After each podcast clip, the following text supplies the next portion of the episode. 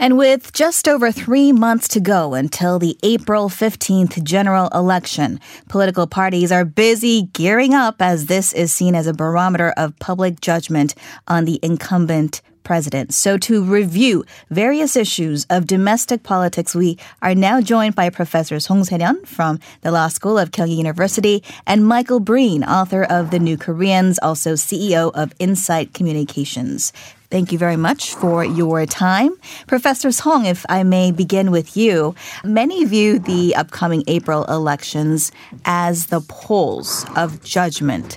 Professor Song, if I may begin with you, many view the April elections as a poll of sorts, a judgment on the incumbent Moon Jae-in government's policies. How significant, in your view, is the upcoming April 15th general elections on political parties as well? Right, as you said, it's an important point. It will be a referendum on uh, President Moon's performance at about the half point of his term. Mm-hmm. Also, a barometer for the next presidential election, whether there would be some momentum to go with uh, with the same party. But it's also significant that there was a election reform. Uh, the couple of things are happening. First, 18 uh, year olds are voting for the first time.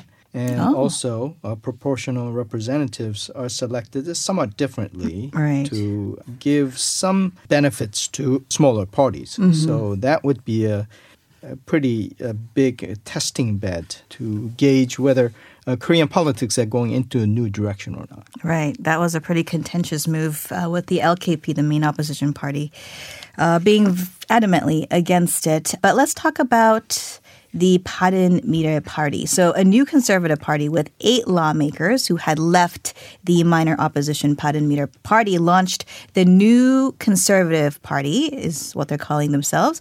Uh, they have vowed to represent younger, reform minded conservatives. And this new party is already the fourth largest party at the National Assembly after the Democratic Party, the Liberty Korea Party, and the Bareunmirae Party. So, to the both of you, how do you view this new party faring in the upcoming general election? Uh, well, that's uh, it's anybody's guess. I mean, it partly depends on who their candidates are and how well they're known locally. That obviously there's a sort of a practical side to it, but more philosophically, they do have time before the election to kind of establish an identity or to explain what they stand for, and if they do that uh, well, they could actually do quite well. So, uh, A, if they're able to field enough candidates, and B, if they're able to sort of convey how different they are. I mean, it sounds a bit when we say they they vow to represent younger, reform-minded conservatives. It's like, oh yeah, who doesn't? Mm-hmm. You know, but in fact, there is a feeling about the conservative side, a sort of a perception rather than uh, about the conservative side that it's kind of old fashioned and doesn't really represent anything. So, if in fact they are able to have a clear platform and a kind of philosophy that underlies that that people can grab hold of, then they could do very well. I, I, agree with that. The Conservative Party's weak point at this point is the younger generations. And also, any kind of, they have to keep a little bit of distance to what happened with Park Geun-hye and to a lesser extent, Lee Myung-bak. Uh, so in that sense, uh, having a different name and uh, going for the centrist conservative uh, bloc uh, probably would be a good idea. But at the same time, uh, because of the election law changes that favors smaller parties, probably they is a bigger incentive for them to organize themselves in the smaller blocks to have their own identity uh, to go for the younger generations and so forth. Mm. And speaking of, I guess, reform minded and younger conservatives, uh, I do want to bring in the co founder of the Bareunmirae Party, Ahn Cheol-soo. Uh, as I understand it, he's still in the United States, but he has made it clear that he's getting back into politics once more. And after his year long break. Now, where he will go in terms of political party remains to be seen. But how do you guys see uh, the impact that he will have on the on the race? The impact, uh, first of all, would be to the Bareunmirae party because he is a Bareunmirae party member at this point. Mm. So what happens to the leadership would be a big question. But at the same time, I think that Ahn Cheol-soo has always uh, represented some fresh wind in his uh, first movement, Cheol-soo kind of movement and the syndrome. I, I think that's still fresh in people's mind, especially these days. People are so fatigued by what's happening in the political sector. I, I think there are people in their, at least in the back of their mind. Ahn Cheol-soo, would he bring uh, fresh wind uh, in this? Because uh, I, think even out of desperation, I think what we have seen in Yeouido, what have seen in, on the streets, probably they want to see the new directions of the the politics. I, I think Ahn Cheol-soo uh, addressed that. I, I think it's his personal agenda and personal ambition to bring about the same kind of uh, fresh movement. But uh, we'll see whether that happens. Right.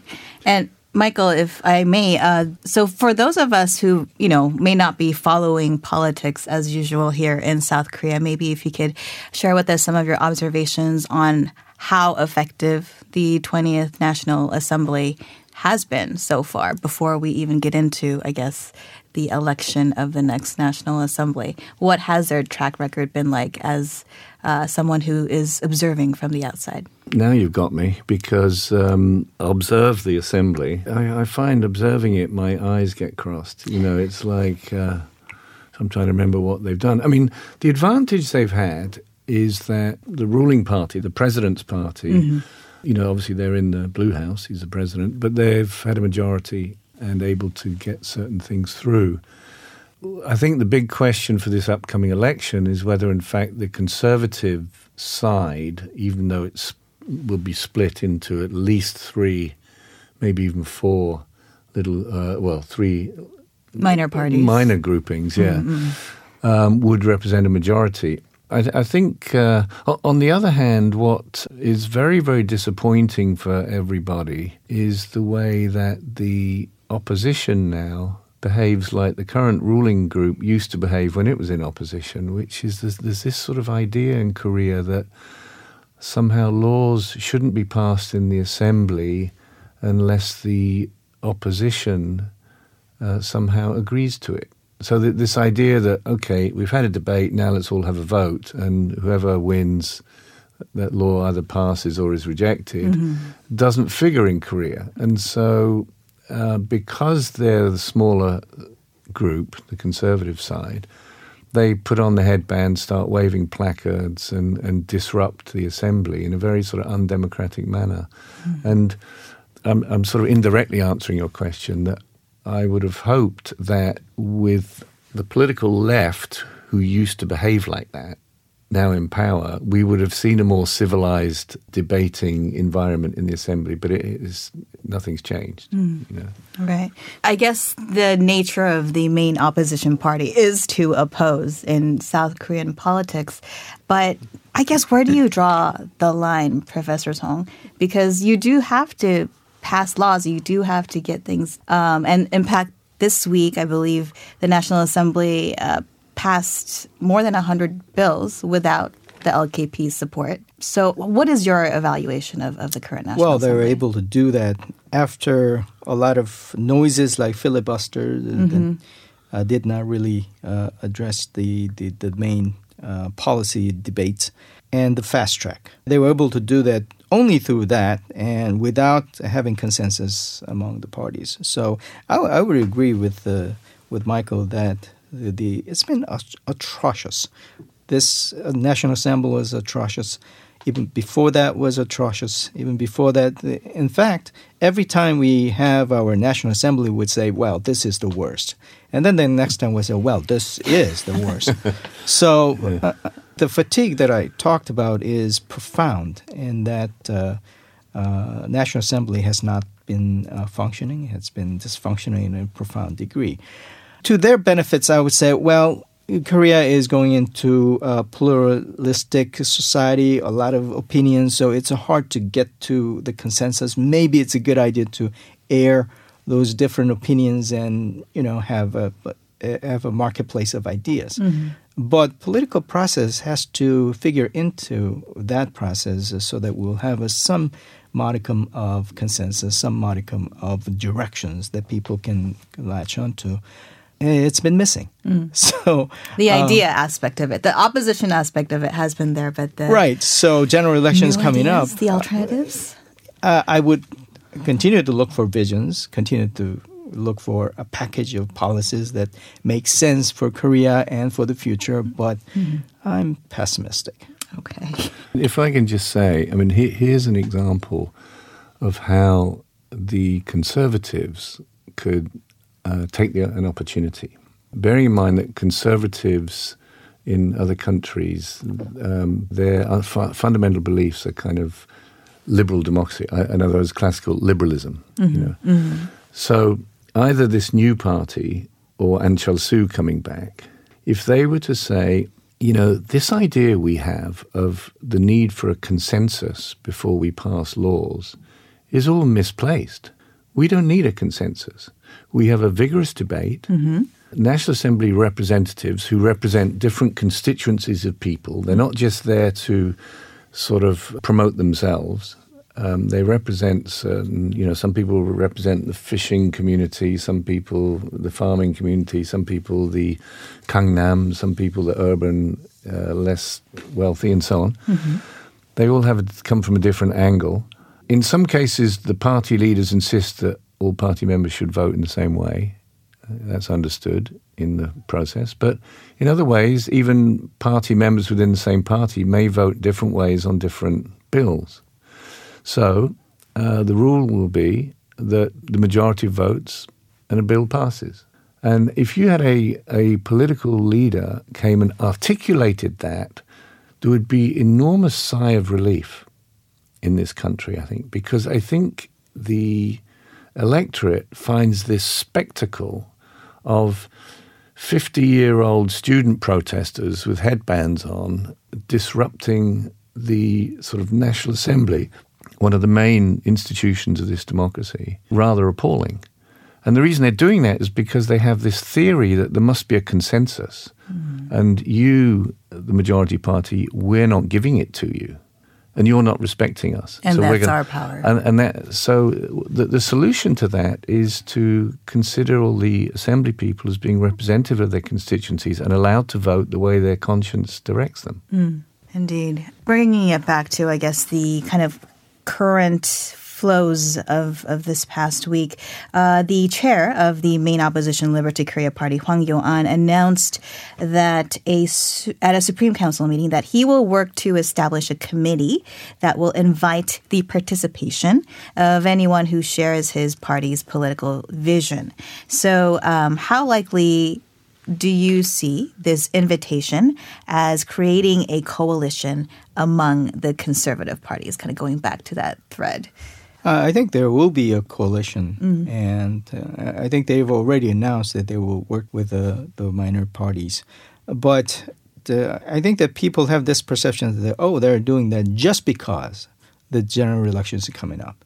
It's part of the right, just business uh, as usual election engineering, mm. or just to win. And what's the wholesale missing is that why they have to come together and what kind of uh, visions they uh, present to really coalesce the, the wishes and the desires of the people. I, I think that has been missing, and that, that's why the opposition party is doing so badly these days. Mm. I mean, the, the, ruling party is not doing so well in my mind either, but uh, in order to take the, the alternative routes, especially in the economy side. They want to uh, pick the sides that have better visions or more reform agendas and have a have a drives to go with it, but they're not seeing it. Mm. Uh, they're getting together for a purpose of getting together. Just just like they, in their political squabbles, they oppose the other party for sake of opposing the mm. other. So that kind of dynamics is continuously kind of disappointing people and electorates. Mm.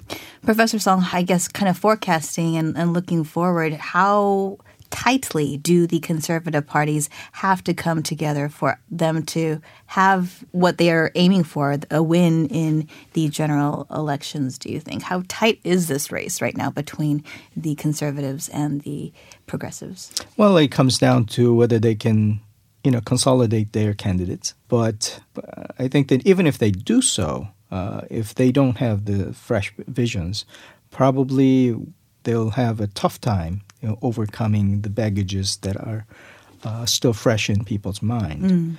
Mm. That's why we see a lot of, you know, you know, people saying that well, the Conservative Party has to change fundamentally mm. and has to have a very strong reform agenda. But uh, the, the election campaign started too early to even contemplate what are those profound changes that could take place. Mm. So I'm kind of guessing uh, that the consolidation for the sake of consolidation would be a mantra, and what would be missing and you know glossing over is the what kind of reforms or what kind of packages we should have. Mm.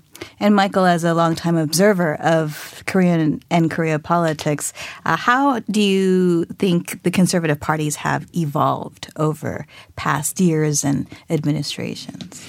It's interesting. You know, if you look at um, other democracies, um, you get sort of liberal parties and conservative parties. The Labour Party in Britain, the Conservative Party have long histories. The Democratic Party in the US, the Republican Party used to be split internally between liberal and conservative, but that split has, has changed now. So it's the, polarizing it, the Democratic Party is the left and the Republican Party is the right.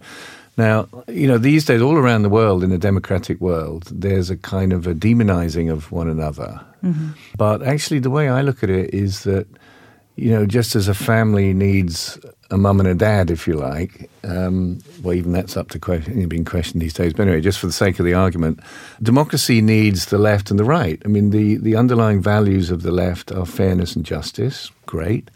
The right also believes in that, but it prioritizes something else, like liberty, personal responsibility, uh, and so on. And you need that.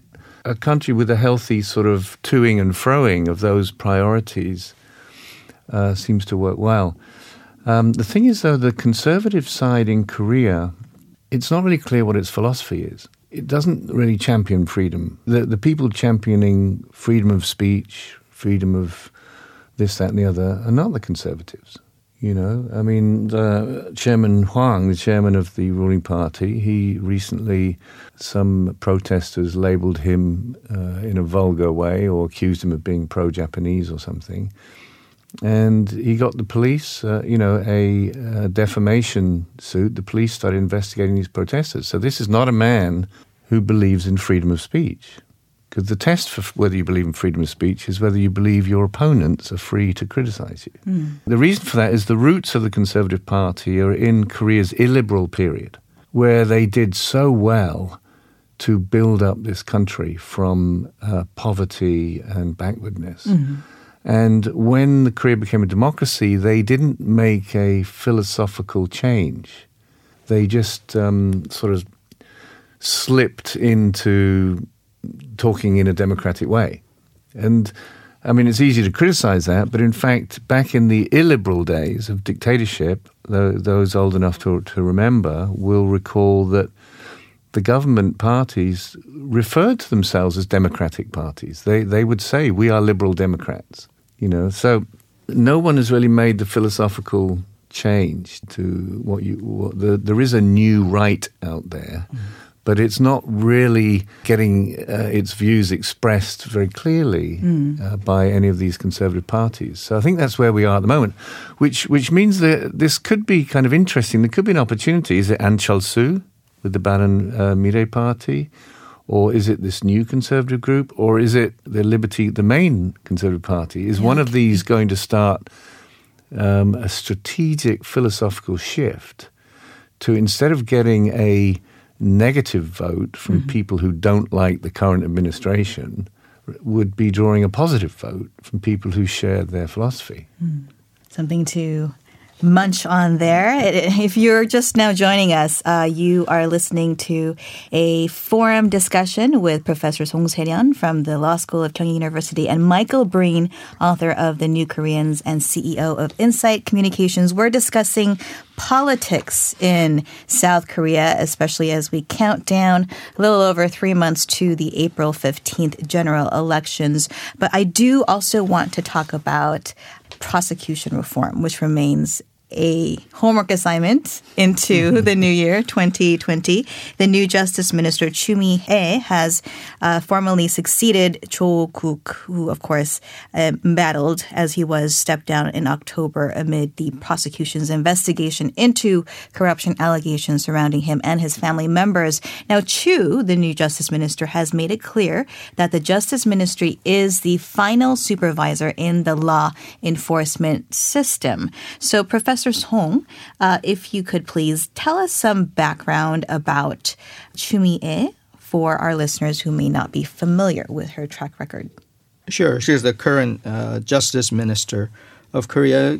She's one of the well known figures in Korean politics, a five time legislator in Democratic Party representing Gwangjin District in Seoul since 1996. Brief interruptions, but uh, continuously uh, getting re- elected. Mm-hmm. And he, she was a party leader for DPK.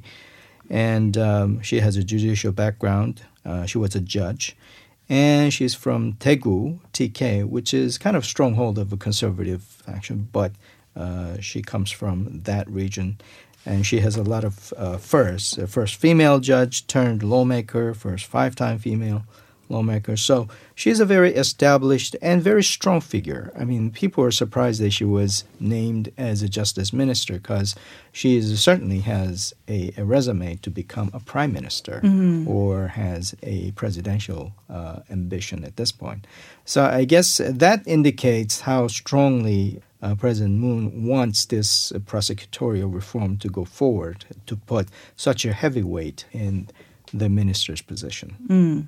So, how do you view Chu's appointment uh, in the momentum, the drive for the Moon Jae-in administration's uh, prosecution reform drive?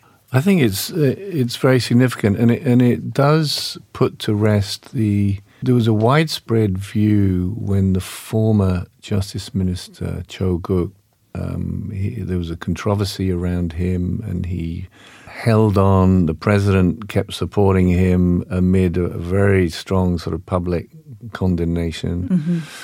And he finally stepped down, uh, and there was a feeling that, okay, there goes the reform. It, it, was sort of, oh, it depends on one person. I'm always a bit suspicious when something seems to depend on one person. Mm, like he's um, the only person that can yeah, get this done. So mm. I'm sure there are a number of candidates who are on board with what the president wants, the nature of reform, and who would be able to do it. And I think the new minister, presumably, I mean, with her background and her experience uh, and the actions she's taken already, mm-hmm. is up for the job. Mm. You know? At least up for the challenge. Yeah.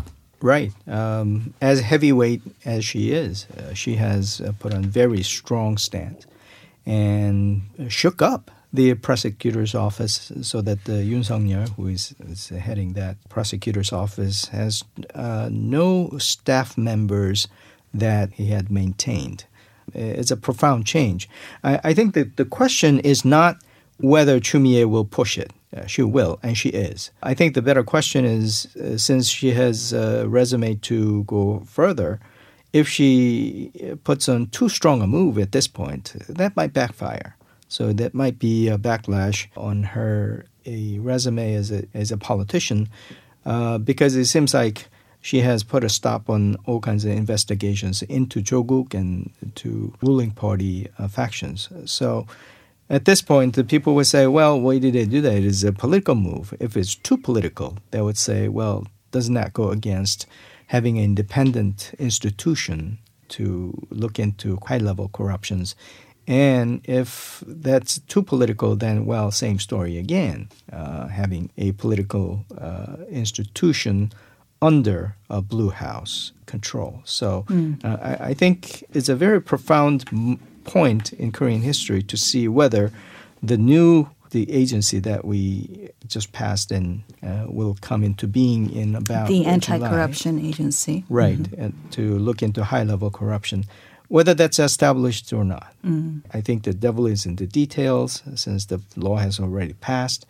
And who's going to head up that agency? If it doesn't pan out then they'll say well it was just another political move. Mm. All right, a lot of things to mm. watch out for this year in 2020, uh, but we'll have to keep our conversation there for now. Professor Song and Michael, thank you so much for your time and insights today. thank you. Thank you. Right, and that was Professor Song Se-ryun from the Law School of Kyunghee University and Michael Breen, author of The New Koreans, also CEO of Insight Communications Consultants. We will be back with FYI to uncover the stories left behind with the headlines you don't want to miss.